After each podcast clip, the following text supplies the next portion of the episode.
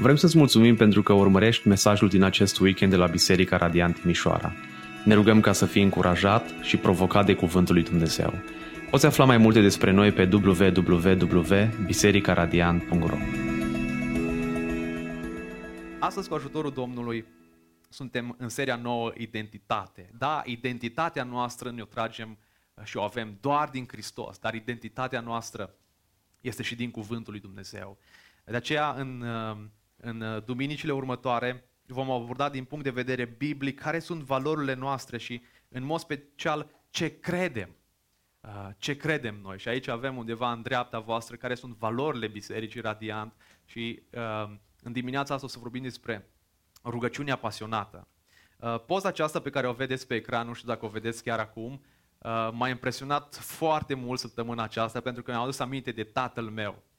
În fiecare dimineață când mergeam uh, la școală, se ruga pentru protecția noastră, a mea și a uh, sorei mele, uh, și pentru mântuirea noastră. Și cred că uh, lucrul ăsta m-a marcat să văd în tatăl meu un om care a fost pasionat de rugăciune și s-a rugat pentru noi, cu minusurile lui, cu plusurile lui.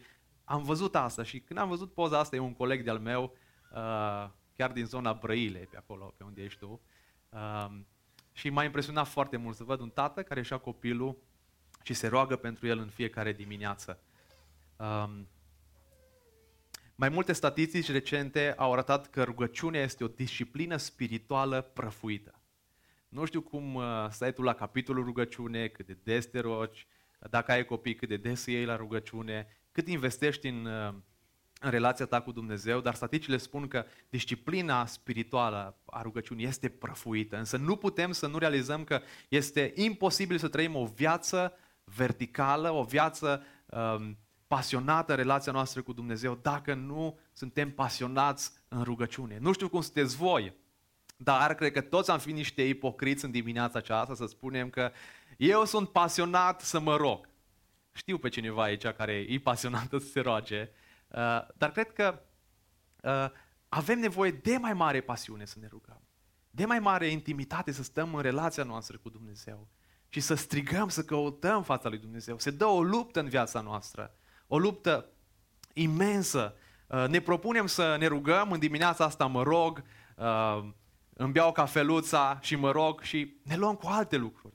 Suntem atât de distrași de la a ne conecta cu Dumnezeu, a căuta fața lui Dumnezeu, intervin alte lucruri. Și cred că ce ar trebui să spunem noi în dimineața aceasta e să spunem ceea ce spune cuvântul Domnului. Doamne, nu știm ce să facem, suntem disperați dar ochii noștri ne sunt îndreptați înspre tine. Ce ne face să fim pasionați în rugăciune? Ce ne face să căutăm mai intens fața lui Dumnezeu? Și unii oameni spun necazurile. O, când au venit necazul în viața mea, m-am pus pe genunchi, m-am rugat și asta mi s-a întâmplat și mie. Când sora mea s-a îmbolnăvit, când am trecut prin anumite probleme, nu m-a rugat niciodată atâta. N-am postit niciodată trei zile la rând ca Dumnezeu să-mi răspundă. Și uneori necazurile ne pun pe genunchi. Suntem pasionați în rugăciune, dar știți ce ar trebui să ne pasioneze în a striga și a căuta fața lui Dumnezeu? Dragostea lui. Ce a făcut El pentru noi. Și dacă asta nu vine dintr-o motivație sănătoasă, o motivație transformată, o inimă transformată de Dumnezeu, o să, nu o să fim niciodată pasionați de, de, de a-L căuta pe Dumnezeu. Și ce ne face să, să ne rugăm plin de pasiune și asta este ideea centrală a mesajului din dimineața aceasta. Sper să-l închei la timp, că avem și o, o mormântare tocmai undeva. Uh, dar aș vrea să, să ne concentrăm asupra cuvântului Dumnezeu. Și asta, asta este ideea centrală. Cu cât îl cunosc mai profund pe Dumnezeu, cu cât îl cunoști mai profund pe Dumnezeu, cu atât te rogi mai cu pasiune. Cu cât îl cunoaștem, atunci te vei ruga cu mai multă pasiune. Și vrem să fim dornici, vrem să fim pasionați în a comunica cu Dumnezeu. Și așteptăm, și așteptăm un răspuns în dependență de Dumnezeu. A fi pasionat în rugăciune înseamnă să, să ne apucăm să strigăm toți aici împreună. A fi pasionat în rugăciune înseamnă acolo unde ești, acolo unde te-a așezat Dumnezeu, să, să cauți, să, să-L cauți pe Dumnezeu. Și în dimineața aceasta aș vrea să ne uităm în Matei, capitolul 6. Și înainte să ne rugăm, să, să citim acest text, aș vrea să ne rugăm lui Dumnezeu ca să ne vorbească în dimineața aceasta. Și acolo unde El spune doar această rugăciune, Doamne, E cuvântul tău, te rog să-mi vorbești. Dincolo de vocea mea, dincolo de ce am pregătit toată săptămâna, aș vrea să te rogi ca să auzi glasul lui Dumnezeu. Și haideți să facem lucrul acesta, chiar acum.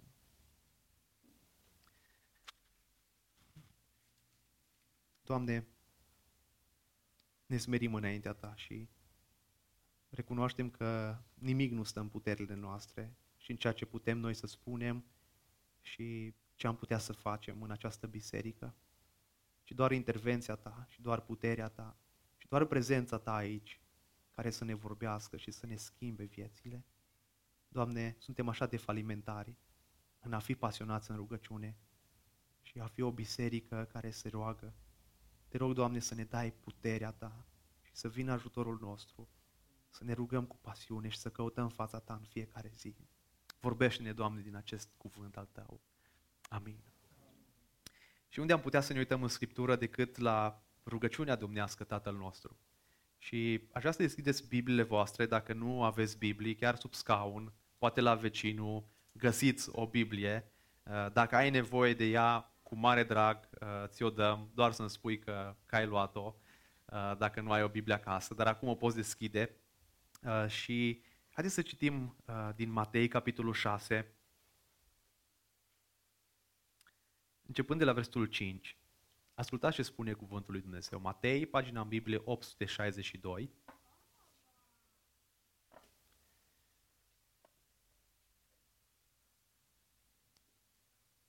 Versetul 5. Atunci când vă rugați, să nu fiți ca ipocriții, căci lor le place să se roage stând în picioare, în sinagogi și în colțurile străzii, ca să fie văzuți de oameni. Adevărat vă spun că își primesc din plin răsplata. Tu însă când te rogi, intră în odăița ta, încuie ușa după tine și roagă-te tatălui tău care este nascuns. Iar tatăl tău care vede nascuns îți va răsplăti. Când vă rugați să nu repetați la nesfârșit aceleași cuvinte ca neamurile, care își închipuie că vor fi ascultate pentru vorbirea lor multă. Voi să nu fiți ca ei, pentru că Tatăl vostru știe de ce anume aveți nevoie, mai înainte ca voi să-i cereți. Iată deci cum trebuie să vă rugați. Tatăl nostru, care ești în ceruri, sfințească-se numele Tău, vie împărăția Ta, facă-se voia Ta, precum în cer așa și pe pământ. Pâinea noastră, cea de toate zilele, dă-ne nouă astăzi și iartă-ne datoriile noastre, precum și noi iertăm datornicilor noștri. Și nu ne duce în ispită, ci scapă-ne de ce rău, căci a Ta este împărăția și puterea și slava în veci. Amin.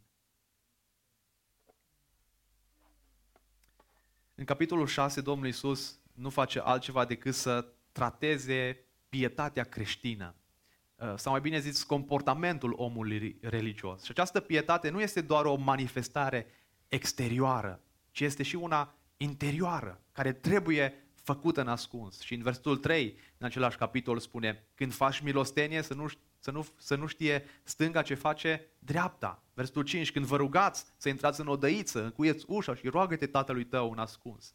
Versetul 18, să nu te arăți uh, oamenilor că postești, fă un ascuns. Și Domnul Iisus ne oferă trei ilustrații a acestui principiu, milostenia, rugăciunea și postul. Și astăzi o să ne, o să ne concentrăm pe, pe rugăciune. Există două modalități de rugăciune. Și Biblia, uh, textul acesta ne-a spus uh, că este vorba despre o rugăciune falsă și o rugăciune corectă. Și modalitatea falsă este a fățarnicilor și a păgânilor. Care este modalitatea falsă a rugăciunii? Versul 5. Când vă rugați să nu fiți ca fățarnicii, cărora le place să se roage stând în picioare în sinagogi și la colțurile ulițelor, pentru ca să fie văzuți de oameni. Adevărat, spune textul, își vor lua răsplata. Însă Domnul Iisus vine și demască adevăratul lor motiv. Plăcerea de a te ruga întotdeauna vine din dorința de a fi văzut și auzit de oameni. Și Domnul Iisus spune, lucrul ăsta este greșit, este fals. Ulița, ulița, dacă alegi ulița, să te rogi pe uliță, ai o grămadă de avantaje. Da, oamenii te vor aprecia, uh, nu te vei simți niciodată singur, oamenii te vor cunoaște, însă ai un mare dezavantaj, spune Domnul Iisus. Pe stradă, fiind Dumnezeu nu ia în calcul milostenia ta, rugăciunea ta și nici postul, doar ca să fii văzut de oameni, doar ca să impresionezi, doar să vadă oamenii cine ești tu. Important e să fii văzut de Domnul. De aia Domnul spune, intră în odăița ta. Dacă alegi odăița, ai o grămadă de dezavantaje. Uh, trebuie să închii ușa de dezavantaje. Da, trebuie să închizi ușa, să te rupi de lume, te izolezi, nimeni nu o să te aprecieze, nimeni nu o să te aplaude ce rugăciuni frumoase faci tu, ce bine cânți, câți bani ai dat tu la biserică. Nu. Însă ai un avantaj enorm. Acolo în odăiță, tot ce faci acolo în odăiță, doar tu cu Domnul, evaluează Dumnezeu. Și în cele din urmă Dumnezeu răsplătește și Tatăl tău care vede ascuns îți va răsplăti. Și ce urmărește diavolul? Exact asta urmărește, să ne fure răsplata cerească și să o câștigăm pe cea efemeră, pe cea de pe pământ. Însă ce contează cu adevărat este răsplata lui Dumnezeu. Și mă rog din toată inima să, să câștigăm această răsplată. Cu cât îl cunosc mai profund pe Dumnezeu, cu atât mă rog mai cu pasiune. Și aș vrea să vedem cine este acest Dumnezeu. Îl cunoști tu pe Dumnezeul tău cu adevărat? Te adâncești tu în cuvântul lui Dumnezeu, în studiul cuvântului lui Dumnezeu, nu doar duminica, ci în fiecare săptămână să, să studiezi Scriptura, să-L cauți pe Dumnezeu, să-L cunoști mai mult, să știi atributele Lui. Cine este Dumnezeu? La ce Dumnezeu te închini? Și uitați cum începe textul în versul 9. Tatăl nostru. Tatăl nostru. Această expresie implică o relație specială cu Tatăl. Da, lumea de astăzi crede în paternitatea universală a lui Dumnezeu și în frăția universală a oamenilor. Ce faci, frate? Uh, bine, frate? Uh, da, este Dumnezeul tuturor. În mare parte așa este. Dumnezeu ne-a creat pe toți și ne poartă de grijă tuturor. Dumnezeu este bun cu noi, slavă Lui.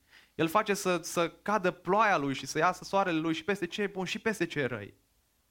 Și psalmistul spune în psalmul 36 cât de scumpă este bunătatea ta. Dumnezeule, la umbra aripilor tale găsesc fiii oamenilor adăpost. Maleahi spune în 2 cu 10, n-avem toți un singur tată? Nu ne-a făcut un singur Dumnezeu? Pentru ce dar suntem așa de necredincioși unul față de altul, pângărind astfel legământul părinților noștri? Dragii mei, nu oricine are privilegiul să îi se adreseze astfel lui Dumnezeu. La un moment dat, Domnul Iisus le-a spus liderilor religioși evrei că au de tată pe cine? Pe Dumnezeu? Ascultați ce, ce dur le spune Domnul Iisus. Vă aveți pe tată pe diavolul. Voi nu sunteți copiii lui Dumnezeu. Și Biblia face o distinție clară între cei care aparțin lui Dumnezeu și cei care nu aparțin lui Dumnezeu. Vreau să te întreb foarte serios în dimineața aceasta, aparțin eu lui Dumnezeu sau nu aparțin lui? Ca și creator, El este creator al tuturor oamenilor. Dar din punct de vedere spiritual, nu este tatăl al tuturor oamenilor. Dați-vă în Ioan 17. Pentru ei mă rog, spunea Domnul Iisus. Nu mă rog pentru cei din lume, ci pentru aceia pe care mi-ai dat tu, pentru că sunt ai tăi. Toți când ne-am născut, suntem copii ai mâniei, despărțiți de Dumnezeu, copii ai diavolului, fii aceste lumi. Însă Hristos a venit special pentru creația Lui, să ne scoată din această lume păcătoasă, să ne nască din nou, să ne elibereze, să ne înfieze, să ne ducă în familia Lui. Devenim copii al lui Dumnezeu prin adopție, ne mută din împărăția întunericului în împărăția luminii. Ne naște, ne schimbă din nou. Și voi n-ați primit un duh de robie ca să mai aveți frică, ci ați primit un duh de ce? De înfiere care ne face să strigăm Ava, adică Tată. Ești tatăl meu. Dar tuturor celor ce l-au primit, spune Ioan, adică celor care cred în numele Lui, le-a dat dreptul să se facă copii al lui Dumnezeu, născuți nu din sânge, nici din firea firilor, nici din voia vreunui om, ci din Dumnezeu. Atunci când credem în Isus Hristos ca Domn și Mântuitor, El ne face copii ai Lui, ne naște din nou, ne schimbă, ne transformă. În 2 Corinteni 6 cu 18, în contextul nu vă înjugați la un jug nepotrivit, le spune la un moment dat, eu vă voi fi tată și voi îmi veți fi fi și fiice, zice Domnul cel puternic. El este Tatăl nostru, ăsta e portretul lui. Dacă nu-L cunoști pe Dumnezeu ca și Tată, relația ta este o relație zero cu Dumnezeu. Nu poți să ai pasiune în rugăciune, să te rogi plin cu pasiune dacă Dumnezeu nu ți este Tată. Și dacă nu înțelegi că El este Tatăl tău care te-a născut din nou, care te-a mântuit. Mai mult decât atât, El este Tatăl nostru. Un tată care este în ceruri. Și majoritatea oamenilor când aud cuvântul tată, nu se gândesc la dragoste. Concepțiile noastre despre paternitate au devenit adesea foarte pervertite. De aceea trebuie să știm că în această rugăciune este vorba despre un tată ceresc, nu despre un tată uh, pământesc. Imaginați-vă un băiețel care este fiul unui tată bețiv și violent. Copilul acesta nu cunoaște în viața lui decât bătăi și lovituri constant și nemeritat. Asta înseamnă pentru el tată. Când rostește cuvântul tată, întotdeauna se gândește la taică sau care l-a bătut constant și nemeritat. Faptul că Tatăl nostru este în ceruri ne aduce aminte de maestatea Lui, de măreția Lui, de puterea Lui extraordinară, de suveranitatea Lui. El nu a rămas într-un mormânt, El n-a rămas jos pe pământ, El este un tată pământesc. Este un tată tot puternic, a înviat a treia zi din mor și de la dreapta Tatălui în ceruri. Ne aduce aminte că suntem doar călători pe acest pământ și căminul nostru este nu aici pe pământ. N-ar trebui să ne legăm viața de pământul acesta, ci ar trebui să ne legăm viața de perspectiva cerului. Acolo, acolo s-a înălțat Hristos la cer și a spus, mă duc să vă pregătesc un loc acolo unde sunt eu, să fiți și voi cu mine. Viața noastră pe acest pământ este pentru un timp. Pentru unii mai, mai repede pleacă din lumea aceasta, pentru alții mai târziu, dar viața noastră nu este pentru acest pământ. Ne-a creat Dumnezeu cu un scop pe acest pământ. Pentru slava Lui, pentru gloria Lui, nu pentru ideile mele sau plăcerile mele. Mare tupeu au unii oameni care îl numesc pe Tată, pe Creatorul cerului și, și al pământului și n-au o relație cu El. Da, Dumnezeu este Tatăl meu, dar n-am nicio relație cu El. Și mare tupeu avem și noi să spunem Tată, dar să nu avem relații de frate și soră. Este Tatăl nostru. Rugăciunea nu spune Tatăl meu. Tatăl meu, e Tatăl nostru. Înseamnă că suntem o comunitate, avem relații uh, cu Tatăl nostru spiritual, dar avem relații și unii cu alții. Pentru că atunci când îi spunem Tatăl nostru, asta înseamnă că suntem și o comunitate, o legătură de sânge, dar de sânge Dumnezeu. Suntem frați și surori în Domnul Isus. Asta înseamnă că nu putem să, să ne certăm, nu putem să ne bârfim, să ne numim proști sau nebuni, pentru că suntem fii aceluiași Tată. Slăvit să fie numele.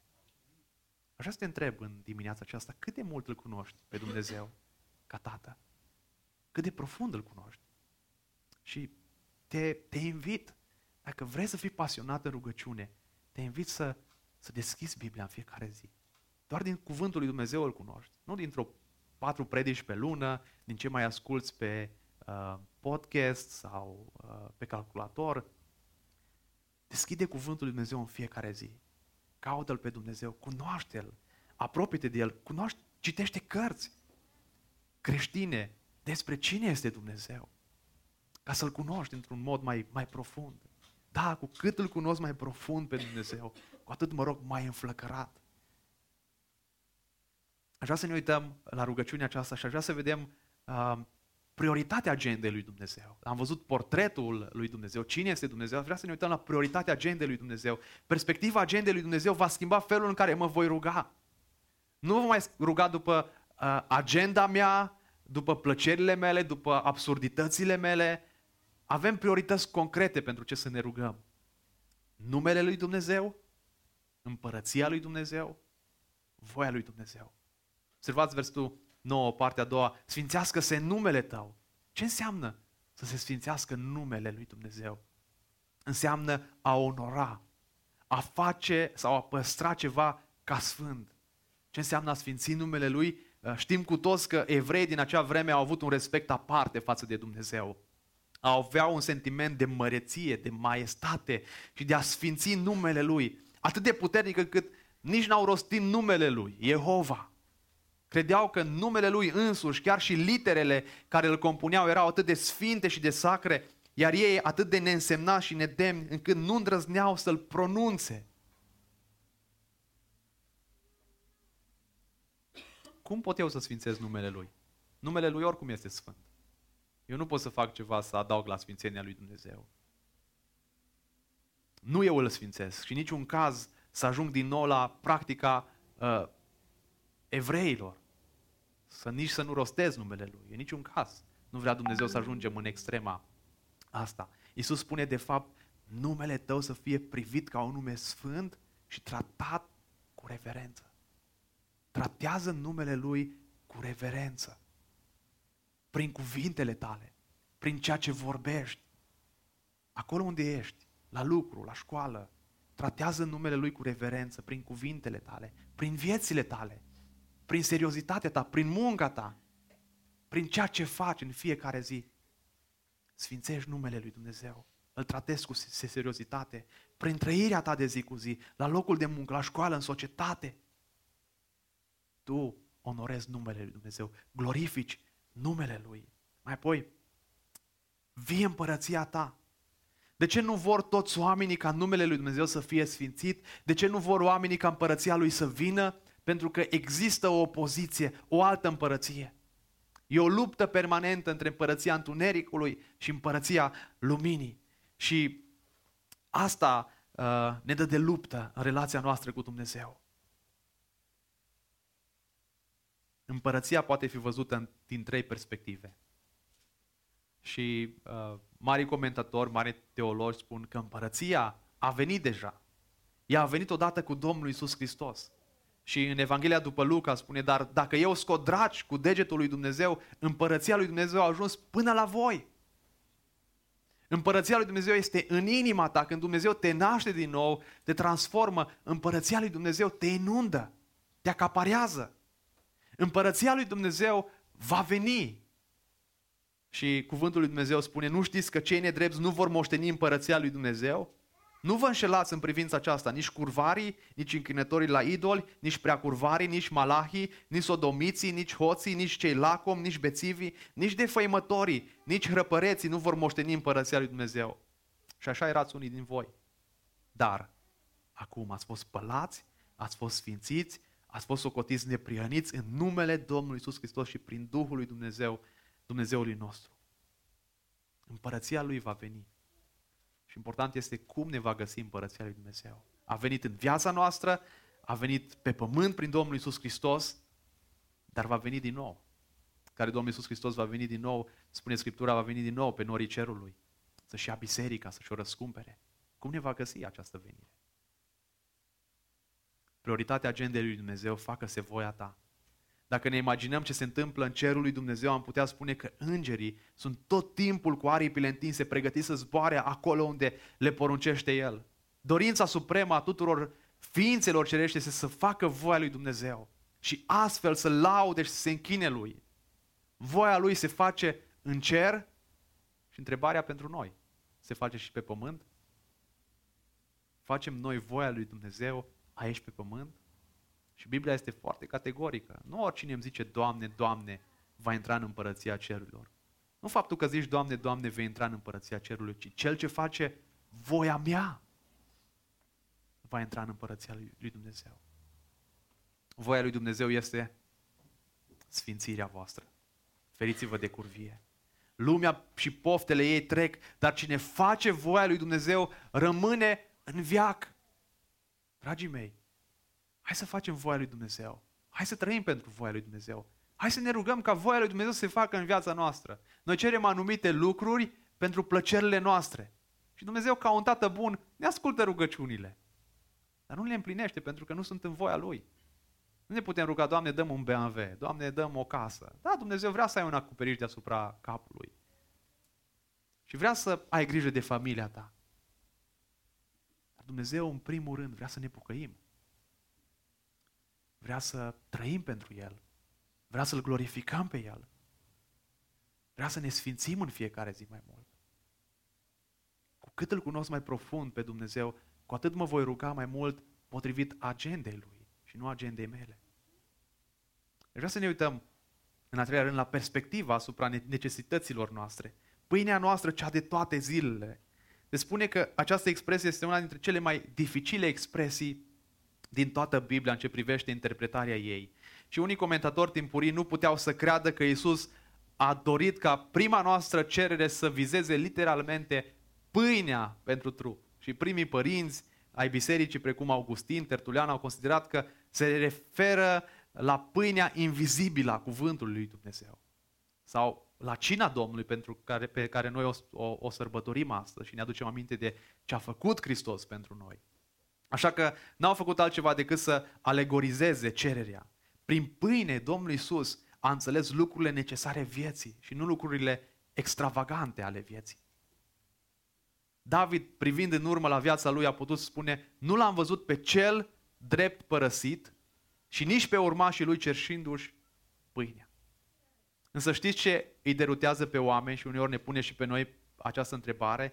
De ce Domnul ne îndeamnă să venim înaintea Lui cu cererile noastre, dacă El știe de ce avem nevoie înainte să îi le cerem? Dacă Domnul știe de ce am trebuință, de ce mai trebuie să exprimăm nevoile mele sau să exprim nevoile mele înaintea Lui? Dacă Dumnezeu ne-ar fi dat tot ce am avea nevoie odată, astăzi și acum. Observați cum spune, pâinea noastră cea de astăzi, nu cea de mâine, nu de cea de peste o lună, de astăzi. Pâinea noastră cea de astăzi. Dacă ne-ar da totul Domnul dintr-o dată, și ce s-ar întâmpla? Am uitat să ne bucurăm de dar. Ne-am bucurat de dar, de ce ne-ar da Domnul și am uitat de dădător. Și de multe ori așa se întâmplă și în viețile noastre. Avem tot ce ne trebuie și uităm de unde le avem. Și uităm să-i mulțumim dădătorului. Și uităm să-i mulțumim lui Dumnezeu. A, prin propriile mele puteri, prin ceea ce lucrez eu, la jobul meu, ceea ce câștig, ceea ce am, eu am lucrurile astea. Unde este Dumnezeu în toată treaba asta? Dacă ai avea mâine un accident, n-ai mai putea să mergi la muncă. Paralizat, pe pat. Dacă n-ar mai da Domnul ploaie pe pământ, pe tot pământul, pe tot globul, nu știu ce am mai mânca și cu ce am trăit. Tot ceea ce ne dă Dumnezeu, dragii mei, este cu un scop. Să trăim pentru agenda lui Dumnezeu, nu pentru agenda noastră.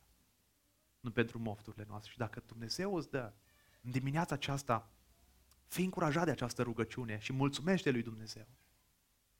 Dumnezeu este gata să țină seama de micile noastre nevoi, de nevoile mele, de nevoile tale, chiar în cele mai mărunte detalii ce țin de pâinea noastră, cea de toate zilele. Și dă și un exemplu Domnul Iisus în, în predica de pe munte. Uitați-vă la vrăbii. Sunt mult mai de preț decât vrăbile, sunteți mult mai de preț decât vrăbile. Tatăl nostru este interesat de fiecare parte a vieții noastre. Fii recunoscător, mulțumește-i. Trebuie să recunoaștem dependența noastră față de Dumnezeu. Pâinea noastră și toate lucrurile ce ne sunt necesare vin de la El și ele depind de harul și de mila lui Dumnezeu. Cu cât îl cunosc mai profund pe Dumnezeu, cu atât mă voi ruga mai cu pasiune. Dar care sunt prioritățile spirituale? Uitați care sunt prioritățile spirituale. Am văzut care e agenda lui Dumnezeu, care e portretul lui Dumnezeu. Um, prioritățile spirituale este tot în această rugăciune și ne iartă nouă greșelile noastre, precum iertăm și noi greșiților noștri. Acest fragment uh, din cunoscuta rugăciune este un model este aspectul căruia Mântuitorul îi acordă cea mai mare importanță. De ce? Pentru că iertarea este la fel de indispensabilă vieții sufletului, precum uh, e indispensabilă hrana de trup. Iartă-ne greșelile noastre. Unii cred că un creștin mântuit nu trebuie să își ceară iertare pentru că el este iertat prin jertfa Domnului Isus, prin credință. Dacă toate păcatele mele au fost șterse, de ce mai aș avea nevoie să-mi cer iertare? Perfecționiștii sau adepții cultului Sfințeniei cred că păcatul a fost eradicat. Iar ei sunt perfecți și fără pată, fără păcat. Nu mai au nevoie de iertare, nu mai au nevoie de pocăință, au fost iertați odată pentru totdeauna și atât. Și cred că ar fi greșit să se roage pentru iertarea păcatelor. Dar aduceți-vă aminte de ce spune Ioan. Dacă zicem că nu avem păcat, ne înșelăm singuri și adevărul nu este noi. Domnul Iisus nu vorbește aici despre uh, justificare. În această expresie nu tratăm cazul unui, unui păcătos care a înțeles că are nevoie de iertare și are nevoie de Hristos, ci vizează cazul meu și vizează cazul tău, care am fost iertați de Dumnezeu, justificați, îndreptățiți, dar în umblarea prin această lume ne murdărim, ne întinăm, păcătuim, devenim tot mai, uh, uh, tot mai, mai îndepărtați de Dumnezeu. Deși știm că suntem iertați, mai avem totuși nevoie de iertare pentru păcatele noastre. Și în dimineața aceasta este o zi în care ne aducem aminte de ce a făcut Hristos și cum ne-a iertat El și ne pocăim din nou. Și în fiecare zi ne pocăim și în fiecare zi venim la, la, la jertfa Domnului Isus Hristos, care ne curățește, care ne sfințește.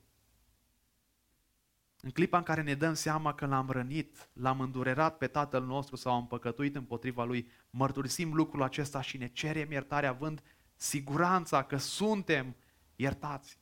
Dragul meu, poți să ai o sumedenie de cunoștințe din orice domeniu. Dacă n-ai înțeles în dimineața aceasta și n-ai trăit experiența iertării, dar nu iertării a unui prieten sau unei persoane dragi, experiența iertării lui Hristos, n-ai înțeles nimic din ce a făcut Isus Hristos pentru tine. N-ai înțeles că ai fost un păcătos, că ești un păcătos și doar El a intervenit în viața ta și doar El poate să intervine în viața ta. Și mă rog ca în dimineața aceasta să fim din nou conștienți și atinși de jertfa Domnului Isus Hristos, de ceea ce a făcut El în viața noastră. După asasinarea președintului Lincoln în anul 1865, în timpul unui spectacol la care a asistat și președintele american, doamna Lincoln l-a chemat pe Parker, omul însărcinat cu paza personală a soțului tău, a, a soțului său, spunându-i, de ce, Parker, n-ai avut grijă de soțul meu? Unde ai fost? Ce ai făcut? Ce s-a întâmplat de nu i-ai ocrotit viața? Și Parker, zguduit în conștiința lui, a răspuns, nu-mi pot ierta asta niciodată. Nu m-am gândit că ar fi cineva care să poată ucide un om așa de bun și nobil ca președintele. Și de aceea, în loc să-l păzesc, m-am uitat la spectacol. Nu-mi voi ierta niciodată acest lucru. Bine, Parker, pe tine te iert, dar pe criminal n-am să-l iert niciodată. Și Ted, fiul președintelui asasinat, după ce a asistat la această discuție, s-a retras în biroul tatălui său și a meditat întreaga noapte. I-au trecut prin fața ochilor tot felul de, de scene și momente din viața tatălui său și apoi a tras concluzia. Tata l-ar fi iertat pe criminal. Tata l-ar fi iertat pe criminal. Dacă cred că păcatele mele sunt rezolvate, iertate de Dumnezeu, dar refuz să iert pe cel de lângă mine, înseamnă că n-am fost niciodată iertat și n-am experimentat iertarea lui. Omul care a fost iertat de Domnul Isus va ierta pe oricine, ori de cât, oricât de mult rău i-a făcut omul acela. Și la asta ne cheamă și pe noi Dumnezeu. Când înțelegem dragostea Lui, când înțelegem harul Lui, când înțelegem ce a făcut El pentru noi, când înțelegem ce semnifică cina Domnului, suntem gata să iertăm, suntem gata să iubim, suntem gata să arătăm dragostea Lui și mai mult decât atât, suntem gata să ne rugăm plin de pasiune. Plin de pasiune. Din potrivă, spune Pavel Efesenilor, fiți buni unii cu alții miloși, iertați-vă unul pe altul, cum v-a iertat și pe voi Domnul Hristos. Îngăduiți-vă unii pe alții și dacă unul are pricină să se plângă de altul, iertați-vă unul pe altul, cum v-a iertat Hristos, așa iertați-vă și voi unul pe altul. Dragii mei, în dimineața aceasta, aș vrea să poposim din nou la crucea lui Hristos. Și dacă am obosit în, um, în a ne ruga, dacă am obosit în a ierta, dacă am obosit în a căuta fața lui Dumnezeu, dacă am obosit în ispitele cu care ne confruntăm în fiecare zi, aș vrea să știm că Iisus Hristos niciodată nu ne duce în ispită, și din contră ne izbăvește de ce rău. Vine în ajutorul nostru, ne dă putere să înfruntăm ispita, ne dă putere, ne dă, ne dă abilitatea să depășim ispitele cele mai puternice din viața noastră și să ieșim biruitori. Și prin faptul că El însuși a fost ispitit, Scriptura spune, vine în ajutorul celor ce sunt ispitiți. Împărăția este a Lui și slava este a Lui. Și în dimineața aceasta, ce putem să facem este să ne uităm la modelul acesta de rugăciune. Și dacă până acum ne-am rugat după agenda noastră sau ne-am rugat din amintirile noastre, ar fi bine să ne uităm la această rugăciune. și să începem să-L cunoaștem mai bine pe Tata, mai bine pe Dumnezeu. Un Tată care este în ceruri, un Tată care mijlocește pentru noi, un Tată care atunci când nu știm să ne rugăm, prin Duhul Sfânt vine în ajutorul nostru și se roagă pentru noi cu suspine negrăite. Dacă până acum te-ai rugat după agenda ta, după uh, ceea ce ți-ai schițat pe Biblie sau după dorințele tale, e timpul să cauți voia lui Dumnezeu, să vezi ce vrea El de la viața ta. Și mă rog din toată inima ca Dumnezeu să ne ajute să fim o biserică pasionată în a-L căuta pe Iisus Hristos. Să fim pasionați de ce a făcut Hristos în locul nostru, de jertfa Lui, de dragostea Lui și să uh, fim gata să-L iubim mai mult pentru tot ce a făcut pentru noi. Și El să primească toată gloria și toată slava, pentru că El este singurul care o merită. Și mă rog din toată inima să experimentez harul iertării și harul dragostei lui Dumnezeu, care ne așteaptă pe fiecare dintre noi, cu brațele deschise, cu, cu brațele care au fost răpunse de cuie și coroana de spini. A venit în locul meu și în locul tău. Și dacă nu suntem mișcați de ceea ce a făcut Hristos în viața noastră, nu o să avem nicio pasiune pentru a ne ruga. Și nu o să fim niciodată pasionați de a căuta fața lui Dumnezeu.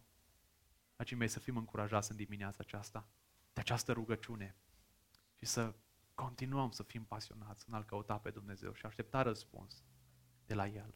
Numele Lui să fie binecuvântat și glorificat.